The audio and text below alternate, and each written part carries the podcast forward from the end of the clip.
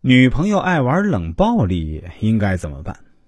今天啊，我给大家讲述一个我给顾客做咨询的案例。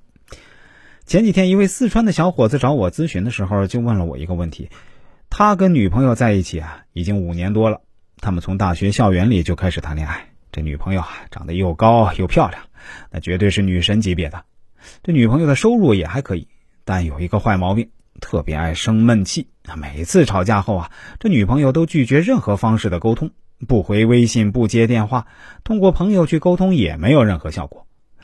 我对他说呀，对于这种爱玩冷暴力的女孩，你不能去惯着她，哎，不能去马上道歉，否则以后啊有你难受的。她其实是在享受这个冷落你的过程，就像是猫玩耗子一样。你现在啊，最好是以不变应万变。去忙自己正常的工作，就当他不存在，也先当你们之间什么都没发生过。这个小伙子表面上答应下来，但他其实也没有做到，因为他是个性子非常急的人，一旦急起来就会丧失所有的理智。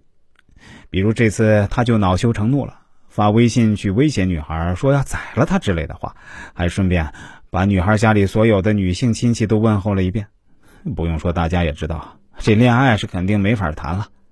这女孩本来还想观察一下这男孩的表现呢，现在就直接告诉他以后没有任何可能了。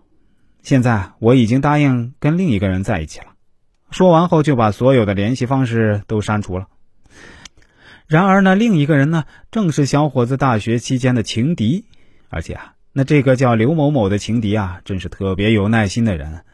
虽然小伙子跟这女朋友在一起这么多年，但那刘某某始终都没有放弃。这次终于被他盯着机会了。小伙子听到这个消息，欲哭无泪，因为他内心深处是爱着自己女朋友的，但他就是性子太急，一着急什么话都能从嘴里说出来。他对我说：“真的很后悔没有听师傅您的话，我现在想死的心都有。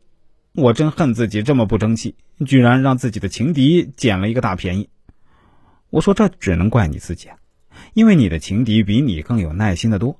所谓苍蝇不叮无缝的蛋，是你自己犯了错才给对方机会。其实，对于这种女朋友喜欢暴力应该怎么办的问题啊，我这里有过成功的经验。曾经是一位男士来找我咨询，他的情况也差不多，女朋友特别玩失踪，一吵架就是拒绝任何方式的沟通。我当时给他的建议是：你也索性以冷制冷。”不要在这个过程中像舔狗一样，因为对方会享受这个虐你千百遍的过程，而且很容易滋生他的坏脾气。